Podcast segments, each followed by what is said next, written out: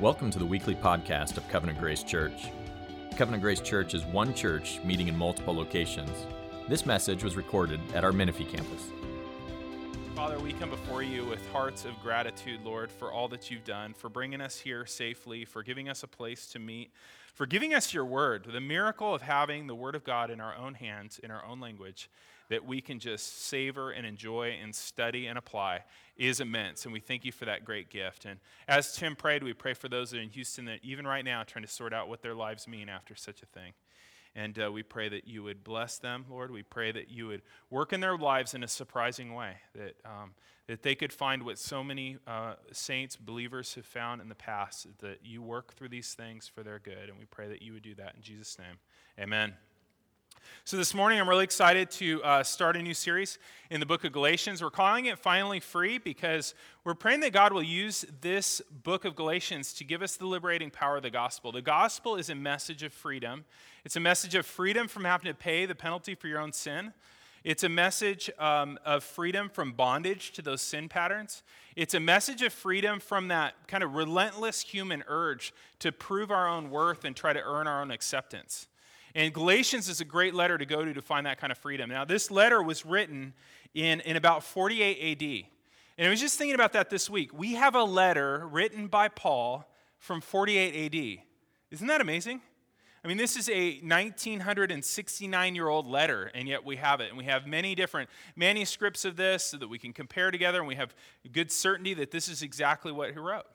And in the first verse here, we see that Paul is a, was an apostle. Uh, the apostles were a very small number of people in the first century. They were commissioned directly by Jesus. That's why he says in verse 1, he says, Paul, an apostle, not from men or through man, but through Jesus Christ and God the Father. Um, Paul's saying that he, as an apostle, was appointed not by men or through men. Um, and this is an important thing. Um, it's an important distinction between, say, a pastor and an apostle. An apostle was appointed directly by the resurrected Jesus, um, by Jesus himself appointed apostles. Pastors, though, are different. Pastors are also called by God to serve the church, but they're called through human agency. When he says through man, uh, uh, pastors are called by God, but that calling is evidenced through uh, human beings appointing them okay? And that's an important difference. Apostles were, were appointed directly by the risen Christ. And then apostles, as they were starting to get older and as they knew that their time was, was elapsing and that they weren't going to be around much longer, they didn't appoint more apostles. They appointed pastors and elders. And you can see that in 1 Timothy or in Titus. You see that there's criteria. When he tells Titus or Timothy to go out there and find pastors for the churches, he gives them lists of criteria and they were to go and look for those. And then those pastors in turn appointed pastors, appointed pastors, all the way down to last week. We were able to appoint David and Josh as uh, pastors of this church. You, the body of Christ, saw their gifting and their character and recommended them, and then we as a church appointed them. But that's a process, unlike the apostle, that's a process through men. It's through God's people, through the church. And Paul's saying here, though, that as apostles, they weren't chosen that way. And apostles were few in number and very high in authority. They, have an author- they had an authority that, that no pastor has today. Um, there are no apostles today because Jesus isn't going around appointing uh, apostles anymore. We just have pastors. And the authority of the apostles is where? It's in this book.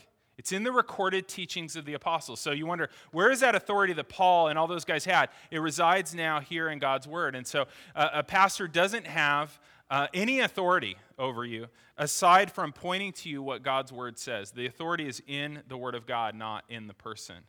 And, and, this letter was written to the Galatians. Now, Galatia is a Roman province. It was a Roman province in the area that's now uh, Turkey. And this was written, you can see, to several churches. It says, to the churches of Galatia. And the tone of this letter, what's the tone? As Jim was reading it, could you tell the tone of this letter? The tone of this letter is urgent okay? The tone of this letter is alarming, sometimes angry. Paul actually skips the initial uh, Thanksgiving section in this to get right to a stinging rebuke. He doesn't start off with, hey, I'm like he does in all his other letters. Hey, I'm so thankful for your faith and what God's doing in your life. Totally skips that, goes straight for a rebuke. And we can see that in verse 9. He says, I'm astonished that you are so quickly deserting him who called you in the grace of Christ and turning to a different gospel. Not that there is another one, but some who want to trouble and distort the gospel of Christ. But even if we or an angel from heaven should preach to you a gospel contrary to the one we preach to you, let him be accursed. That word means damned. As we said before, so we say now if anyone preaches to you a gospel contrary to the one you received, let him be accursed. You think, that escalated quickly, didn't it? You know, it opens with a little like, Hi, I'm Paul, and hey, grace and peace to you. And then, boom, he lowers his stinging rebuke. What's got Paul so intense? He's, he, this letter is abrupt, it's intense, it signals his deep distress. It's because, guys, he's very uncertain about the people he's writing to. He's uncertain about where they are spiritually. Have you guys ever had somebody that you loved that you felt really uncertain about the, where they were spiritually? You know, you had a pretty sure th- thought about their faith before, but now they seem to kind of be slipping away from the Lord. That's what's happening here. And Paul's deeply unsettled by it. He's wound up because only a year after he planted these churches, he gets word back that some other people have come in and they're, they're preaching a false gospel, a gospel of, of works in faith, not just of faith. And they're distorting the gospel message. And they're, what he's seeing is he's hearing from people that they're deserting the gospel. You might ask yourself, what is the gospel? What does it mean? The word gospel, evangelion, is the, a word that means good news. Gospel means good news. In the first century context, the word gospel was often used of big good news that would affect everyone. One example would be if there was a new emperor. New emperor's coming, there'd be a lot of like, uh, you know, hype about that. Like he's going to come, he's going to make everything right. You know, everything's going to be great. You know, that would be a gospel. It would be a good news about a new emperor who has ascended to the throne. It might be used of major victories. So you're at war with another country and you get this word back that we've, we've, we've had this great victory. They're no longer invading. That would be a gospel message, right? That a great victory had been won on our behalf. The cool thing is, is in the gospel of Jesus, we have both. We have the good news through the, that the death and resurrection has secured our greatest victory over sin and death. And we also have the good news of a king that's ascended, a new emperor. We have, we have the good news that Jesus Christ is ascended and is reigning as king, and that his kingdom is one day going to invade and renew this entire world. And so that's what we mean when we say good news. And what Paul's hearing is that after he proclaimed the good news to them, about a year later, some other people came in and started distorting that message and giving them a different message. And so, Paul, what he's doing in the book of Galatians is he's calling them back to the good news he preached in the beginning. He's saying, Go back to the one I preached in the beginning. That was the, the word that, that the apostles preached. That's the word you need to go back to. And it's a message that can't be altered. Look at verse 8. This is powerful. He says, Even if we or an angel from heaven came and preached to you a gospel contrary to the one preached to you, let him be accursed. Isn't that amazing? He's like, We can't even come back and alter this. We came, we gave you the gospel, we went away. I'm writing to you now a couple years later, um, um, and, and it better be the same message. You know, he says, even if an angel came, and we have religions like that. You think of Islam, you think of Mormonism, both of them say that an angel came and fixed the gospel, you know, set things right, uh, brought the real news. He's saying this is an unalterable message. You know, this is something, as Jude says, it's once and for all delivered to the saints. How can we, how can we know what that message is? You know, Paul preached some sort of message. Years later, he's writing Galatians. Well, he actually gives it to us in verse 3. He actually reminds them right away what the gospel is. He says, This is the gospel. This is right before he rebukes them. Gives them the gospel and then he rebukes him from walking away from it. What can we learn from, from verses 3 through 5 about what the gospel is? Let me read it for you. Grace to you and peace from God our Father and the Lord Jesus Christ, who gave himself for our sins to deliver us from this present evil age, according to the will of our God and Father, to whom belong glory forever and ever. Amen. We can look at this really short statement and we can actually get the significant points of the gospel. First, the gospel message is about rescue. You see that there? He says that the Lord gave himself for our sins to deliver us from this present evil age. That word deliver, exaireo, is a word that can mean either deliver or rescue. And I was just thinking about it this week. Like the word rescue, when you think of the word rescue, that is an awesome gospel word, isn't it? It's a beautiful gospel word. What is the gospel about? It's about rescue, right? It's about rescue. You know, we think about the, the hurricane and stuff that's been hitting the Houston area. You could imagine in the early hours, um, some people would have only needed advice, right? They could have had advice. Storm's coming. Here's where you need to go to. Here's how to get your stuff out. You know, you just need some good advice. But later, guys, there were people that were caught off guard and they had to be rescued, right? Their situation at that point was so dire. um, that the only thing that no advice would help them, right? You could send them advice, you could tell them, hey, here's the way, but there's no way for them to save themselves. That's us, guys. We don't need advice, we need rescue. And the gospel is a good news about rescue. It's, it's as if we're on the rooftop, the water's continuing to rise, and we need to be rescued. And it's even worse than that because I think a lot of you guys will admit you fought the rescuer. So here you are in need of rescue. He comes to rescue you, and you're like, no, no, no, no, no, I don't need this. You know, and eventually he conquered um, that resistance of yours. The gospel is the good news about rescue, not about advice for self help. That's not what we need. Guys, other religious leaders, they came just to teach and to give advice. Jesus came to rescue because we didn't just need teaching and advice, we needed rescue. Secondly, the gospel is about substitution. Take a look at verse 3. It says, The Lord Jesus Christ gave himself for our sins to deliver us. Um, that gave himself for our sins, that's substitution. The gospel is about Jesus being substituted for us. Guys, on the cross, Jesus substituted himself for us for our sins. And why was this needed? Well, human beings were created by God good and greatly loved by God. We were made to live in happy dependence upon God and under His good and loving reign. Um, and, and, yet we didn't want that, right? We wanted to rule for ourselves. We wanted to, um, we wanted to be king, right? You know, there's a Tom Petty song. It's good to be king just for a while, to be there in velvet, to give him a smile. You know, it, we wanted to be king. We wanted to be king of our own lives, and that's sin. Sin is us trying to place ourselves on God's throne. We sub- try to substitute ourselves for God. Um, and, and that sin has to be paid for. The good news of the gospel, though, guys, in verse 3 is that he gave himself for our sins. It's substitution. John Stott said this He said, The essence of sin is man substituting himself for God, right? We tried to be in God's place. But the essence of salvation is God substituting himself for man. Man asserted himself against God and put himself where only God deserved to be. And God sacrificed himself for man, putting himself where only man deserved to be. The gospel is about substitution. And guys, that substitution is specific. If he's going to be your substitute, he's specifically your substitute. It isn't that Jesus died on the cross to get a general ability to forgive general sins from general people. He went there and paid your specific debt. Colossians says that it was your certificate of debt, your rap sheet that got nailed on the cross through Jesus. Isn't that awesome? It's specific. And because it's specific, if you're trusting in Jesus, there's no way you could ever end up paying for your sins because there's no double jeopardy. You know what double jeopardy is, right? A crime's been paid for, it can't be paid for again. If you're in Christ, it's been paid for. There's no double jeopardy. And notice, too, that it was voluntary. He says that he gave himself. He wasn't taken. You know, when we look at the cross, when we watch the Passion of the Christ or something, you could get the impression that maybe Jesus is a victim. He's not a victim, he's a volunteer. He substituted himself. In John, he says, No one takes my life from me. I lay it down on my own accord. He substitutes. The gospel is about substitution. The gospel is also a message about new creation. Look again at verse 3. The Lord Jesus Christ, who gave himself for our sins to deliver us from this present evil age. That term present evil age is kind of interesting. It was the thing that stuck out to me the most when I started studying this passage. I'm like, what is that? You know? Well, what that is, that idea of a present evil age, it connects to the Judaism of that time. And they believe there were two phases to history. There was kind of the present evil age. It was an age characterized by sin and death and, and disease and all those kind of things. And that there was going to be a new age of salvation and renewal and new creation.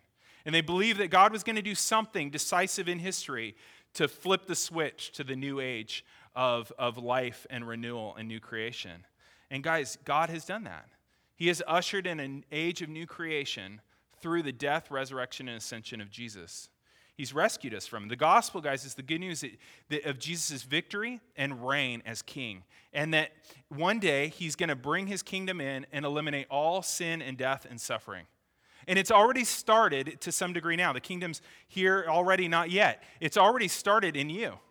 Uh, when we think of new creation, you can remember what Paul said, right? He said, If anyone's in Christ, he's a new creation. It begins inside of you as he's renewing you and making you new on the inside. Eventually, that new creation is going to spread to the physical creation and your physical bodies. He's going to make things new. We've been rescued from this present evil age. Our future doesn't belong to this present evil age. Our future belongs to God's new creation. And our future is going to be freedom from death, sin, and judgment. It's awesome news. And so this part gets to kind of, there's the personal aspect of the, the, the gospel. This gets to the global aspect, that he's going to make all things new. Um, I was just thinking about it. You know, we watch our world, and as you know, the problems mount in our world, you start to think like, this world is crumbling. This world is coming apart. This is this is a present evil age. It makes sense, right? And as that age appears to be dawning, it, appears to be um, the sun appears to be setting on that world. It's dawning for us. The end of this evil age will be the beginning of the new age for us. Um, the gospel is also a message that glorifies God, not us. I think this is super important and underemphasized. Look at verse 4. It says, He gave Himself for our sins to deliver us from this present evil age, according to the will of our God and Father. So this is the Father involved. We talked about the Son's involvement. This is the Father's plan, to whom belong glory forever and ever. Amen. Guys, if the gospel is a message about uh, Jesus paying the penalty of our sin, being substitute on the cross for us to give us the new creation, then it's a plan that's been entirely hatched and, and executed by God. The gospel is something done completely by God Himself, Father, Son, and Holy Spirit. He does it all by Himself with no help from you, as Kenny was saying a couple weeks ago. All by Himself with no help for you. And that's why He gets all the glory for it. Because man made religions give the, the, the human beings the glory, right? The ones that have done the right things to earn it and turned their lives around and done good things and, you know, reformed themselves, right? But the gospel is a message about something that only God did and only God gets the glory. So verse 5 says, To whom be glory forever and ever. Amen. Human re- religions uh, always magnify us, right? The gospel magnifies God. So why is it so urgent? You know, you think about this letter and you think about Paul, and he comes in super urgent. I'm astonished and accursed, and he's using all this strong language. And you might think to yourself, why is it important for us to study a book like this? Well, we learn from the opening here is that Christians have an urgent need to be reminded of the gospel. Does that surprise you? Christians have an urgent need to be reminded of the gospel. So we're going to spend a couple months in Galatians doing that.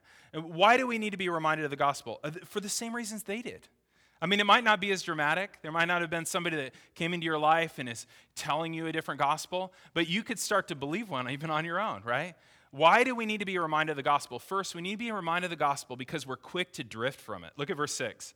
Paul says, I'm astonished that you so quickly deserted him who called you in the grace of Christ and turn to another gospel. Paul's like, it hasn't been that long. I left you guys alone for a year. You know, I spent all that time with you and, and emphasized the gospel to you. I leave and you've deserted. Paul's saying, it's astonishing how quickly it happened. Aren't you guys, though, if you think about it, aren't you astonished about how quickly you drift from the gospel? Could you drift in a day? Could you drift in an hour?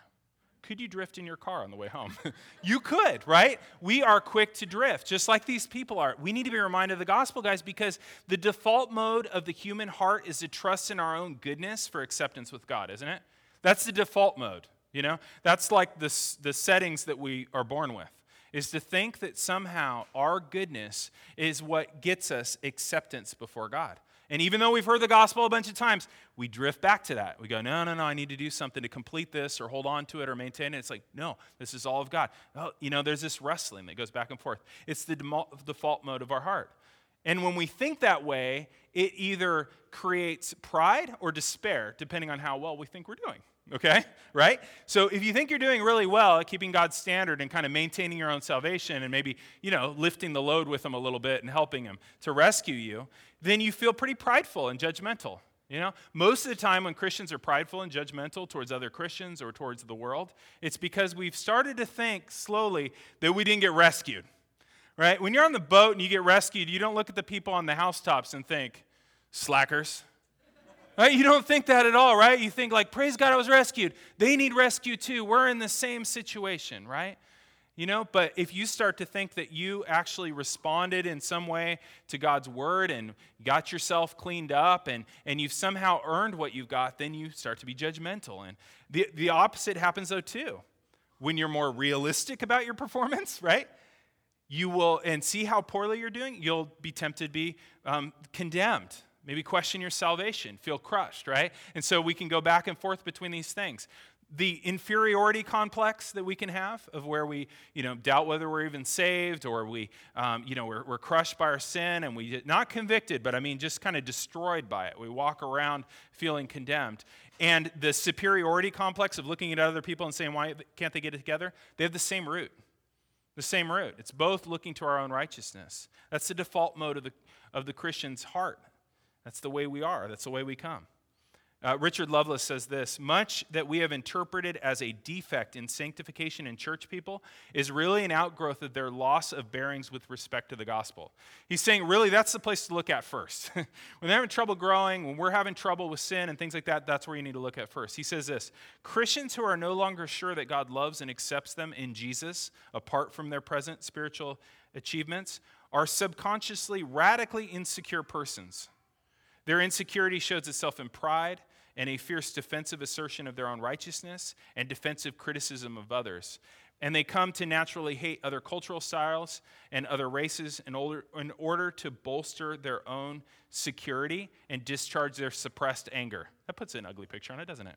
But that's what moralism produces. That's what legalism produces. It, it produces a radical insecurity and hatred and angst about you somehow you got to kind of prove that you're good enough you know? I mean if it's about my merit to any degree then i've got to always be looking at like who's a little lower than me to feel good about it you know? I'm not doing that great in this area but man did you see that guy? Did you see what she's doing? You see that world out there right? It's like a ladder you got to step on somebody to move your way up right um, we need to be reminded of the Gospels because we're so quick to drift from it. Astonishingly quick, according to verse 6. Luther said that the gospel is something that's not easy for us to keep in our minds, and so we need to continually beat it into our heads.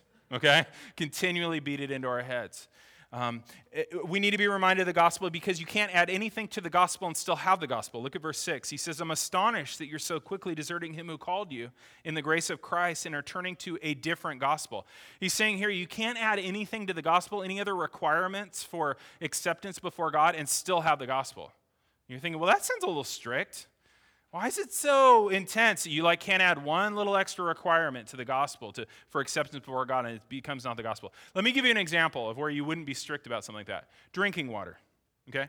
You have a glass of drinking water. You can't add any amount of sewage to drinking water and still have drinking water, right?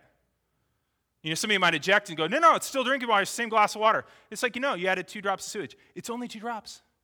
It's no longer drinking water, right? It's the same with the gospel. The gospel is that pure drinking water. And if we try to add any bit of our own merit to it for, for acceptance before God, it's no longer the gospel.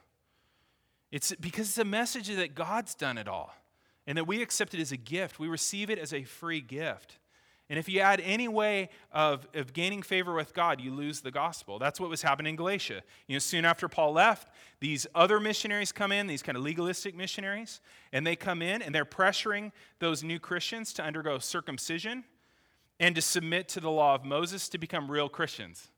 And you can imagine how this would happen. Paul comes in, he gives them a message that seems too good to be true. Just trust in Christ. He's done it all, right? It's, it's, a, it's a message that seems too good to be true. And then in come these other guys, these, these guys that were more legalistic, probably Jewish Christians, um, people that didn't really understand the gospel rightly, though. And they said this You know, Paul didn't give you the whole story. He was right about Jesus being the Jewish Messiah, but if you're going to benefit from a Jewish Messiah, doesn't it make sense that you'd have to become a little more Jewish yourself first? Right? They say, you, you need to get circumcised. You need to keep this, this law of Moses. So it was a faith in Jesus plus observance of the law of Moses plus the Torah. We call that legalism. We use the word legalism like crazy. You know, anytime that somebody says, hey, you know, the Bible says you really should do this, you're like, oh, that sounds like legalism. That's not legalism, right? That's keeping God's commands. Uh, legalism, though, guys, is when we add anything to the gospel as our means of acceptance before God. Okay? So, did Jesus do it all? Did he rescue us? Or do we somehow rescue ourselves through some other practice? These missionaries came to kind of complete Paul's converts, right? You got to complete them. You know, they weren't real Christians yet. They, they knew about Jesus the Messiah, but they needed to be circumcised. They needed to start keeping God's law, uh, the Mosaic law, to be real Christians. And so the issue here is is salvation and inclusion into God's family something God completes, alone and we receive as a gift, or is salvation something that we must somehow uh, complete through our own works? That's the question. And we all wrestle with legalism. You guys might not think you do, but you do. We all wrestle with legalism. We all start to think that our acceptance before God is contingent not just on Jesus, but on something we do. For example, some people think it's, you know, Jesus plus their sound doctrine. And there's people like that, that it's their sound doctrine. Sound doctrine is important. But when you look to it as your, your way of being justified before God and you judge others because you think, you know, well, you know, oh, is that person a Christian? Yeah, they real basic. Real basic. They don't really understand some of the deep theological things we believe. What are you saying? They need to be completed, right? It's a partial Christian, right? Or the strength of our own faith. This one's a tricky one. Sometimes we can feel like our acceptance before God drops as our faith drops. Now, we are connected to Jesus and receive the benefits of Him by putting our trust in Him, but it's not the level of our trust that saves us. Sometimes we can think that it's, that's the level of our faith that saves us. No, it's the object of your faith. It's the person you're putting your trust in that saves you. And this is really important to a person like me who wrestles with doubts, and my faith goes up and down big time. You know, when, my, when I'm wrestling with a lot of doubts and my faith is low, I could be tempted to think that somehow God's acceptance of me is lower. It doesn't work that way. Let me give you an example. Some of you guys wrestle with doubts and, and, and struggle with, with your faith. Um, let me give you an example of this. So, two people board a plane. They get on a plane, they both get in the plane. They're getting the plane to take them to, say, Ohio or somewhere like that. Two people get in the plane. One person, completely confident in the plane, sleeps the whole way, loving it, right? Excited to be on the plane. The other person had the faith to get on the plane, but the whole time is kind of biting their nails and stressed out, wondering if it's going to blow up on the way there. Okay? They both make it to their destination, right? Because it's all about being in the plane. If you've trusted in Jesus and you're in Him, that's what matters, the level of your faith. Now, I'll admit the second person is not going to have a fun time. and it's no fun to be that person that's doubted. But that person is no less secure than the person that's just kicking it back there, totally relaxed. We might start to think that, um, that our acceptance before God is Jesus plus our intensity of our commitment to Him. That somehow his commitment goes down when our commitment goes down. You know, that happens in personal relationships, right? Your commitment to them goes down, theirs goes down. You know, they kind of match it. It's not that way with the Lord. His commitment's always going to be more than ours. Um, or we could start to think that it's Jesus' work plus our service to his people, or our giving, or our evangelism, or our Bible reading, or our behavior. Guys, all those things matter. All those things are super important. All those things are part of what it means to be a Christian, but none of them add to our acceptance before God. It's all Jesus, it's all what He's done on our behalf. Um, so those things are important, but they do not add to our acceptance. The gospel says that Jesus alone is our Savior. Legalism always makes your own performance your, to be your Savior. Legalism always makes your performance your Savior. You can't add to the gospel and solve the gospel. Uh, we need to be reminded of the gospel because if we lose the gospel, we lose God. I mean, I think that sounds pretty intense, but look at verse 6. I'm astonished that you so quickly deserted him who called you. Okay? He doesn't just say you left the, the gospel message, he says you've left God, right? You've left Christ. All roads don't lead home, right? And all messages don't lead, lead to the real Jesus. Um, legalism doesn't lead to the real historical Jesus of the New Testament. The Jesus of the Bible will pay your entire way of salvation or none of it. That's the way he works. He will either pay your whole salvation or none. Any Jesus that you read about that is willing to let you pay part of your own way isn't the real one. To desert the gospel is to desert God. And that's why legalism has no power to transform.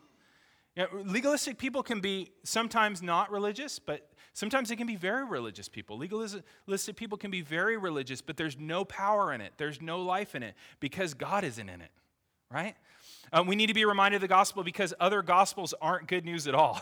I love this. In 7, he says, Not that there is another one. He goes, You guys have gone off to a different gospel. He's like, Not that there is another one. What does gospel mean? It means good news. A legalistic gospel is by definition not a gospel because it's not good news. There's no good news in it, right? Legalism, a, a, belief that Jesus plus my performance gets me acceptance before God, is not good news to me at all. I will mess it up like instantly. How about you guys? If this is something that you need to earn part of, or that you get the whole thing, but that you need to kind of keep it going and maintain it, how long is it going to last? You're going to drop it instantly, right? You're going to lose it instantly. It's not good news to people like me. Any salvation that depends on me at all is not good news. I am completely incompetent to save myself. That's what it means to be rescued. you know, people that sit on the rooftops to get rescued, they're admitting they are completely incompetent to save themselves. That's what the gospel is, guys. The gospel shows us that. Any other gospel, any other legalistic message is not good news to people like us. We need to be reminded of the gospel because there are some out there trying to actively distort it. Look at verse 7. It says, Not that there is another one, but there are some who trouble you that's interesting. And want to distort the gospel of Christ. These false teachers, guys, what they want to do is they want to somehow stand in front of the offer of free grace and charge admission. So these people, It's crazy. These people were like, they're not in the center of Rome. They're out in kind of the boonies, right? Paul comes there and he tells them, like, there's this Messiah. He's died to pay for your sins. You'll be welcomed into God's family just by trusting in him. This is an offer of free grace. And they're like, we don't know anything about that. All the religion we've ever known, we got to, you know, buy sacrificial animals or we need to do these certain things. He's like, nope, doesn't work like that. Jesus is that ultimate sacrifice. He's done it all for you. Just trust in him. And you'll be welcomed into his family. And they're like, well, we heard that he was Jewish. What's the deal? You'll be welcomed into God's family family just by believing in him. They're like, ah, this is too good to be true. This is amazing. And they receive it and they form churches. And then these false teachers, they come and they, they, they try to kind of set up shop in front of this free offer of grace, this free gospel to all. And they want to charge admission. And that's what man made religions do, guys. You know, false teachers do that. They want to charge admission. Sometimes they make a lot of money doing it. You know, um, there's things that they put ahead of the gospel. For these false teachers, the price of admission was foreskins, right? Festival keeping, food laws. I mean, the currency changes, the charges are different, but man made religions always charge in some way for something that Jesus died to give us for free. And so he's saying there's people out there that want to distort this. And that's why you need to be reminded of the gospel. Um, he says here that those false teachers are out to trouble you. Isn't that interesting? Trouble you. Because the false gospel, the legalistic gospel, is always troubling, isn't it? It always creates guilt and insecurity and fear and steals joy. And so we need to be reminded of the gospel because of that. So, what we're going to do over the next uh, couple months is we're going to go through this book just a, a few verses at a time and be refreshed in the gospel. The gospel, guys, is not just for non Christians. I don't know if you guys kind of grew up in a church environment like that or later when, when, when the pastor got to talk about the gospel, that's when you knew you should clean up your stuff, right? Because that's the end, and this isn't really for you. This is for those people that don't know him. You know, whenever he started talking about the cross, you go, oh, yeah, I needed to know that. That was how I got in, but that has nothing to do with me now. The gospel isn't just for non Christians and, and new believers, it is for them, but it's also the way of the Christian life. It's a deepening understanding of the gospel is what the Holy Spirit uses to transform you from the inside out. This is the way that God frees his people. In fact, most of the problems and struggles we have as believers is because we fail to grasp and believe and apply the gospel. We think we know it, but we don't know it deeply enough. And so you know, growth in the Christian life turns out to be a continual re-exposure and renewal and deeper understanding of what Jesus has done for us. You know, because a lot of times we think that somehow, you know, the gospel is what got us in, we trust in Jesus, and then from there we just need to know some like really deep spiritual principles and try real hard. But it turns out that the energy to move forward in the gospel is those little explosions of joy every time you see what Jesus did for you. You know, it's a way as far as it, my dad's a mechanic, but I know nothing about cars, but that's what I understand of how a car works, right? Little injection of gas, little explosion, you move forward, right? That's the way it works in the Christian life. A little injection of the gospel, a little explosion of joy, and suddenly you want to obey his commands, right? It's what moves us forward. And so that's what we're after this time. We're after a deeper grasp of the gospel. Because, guys, we walk around with gospel amnesia most of the time.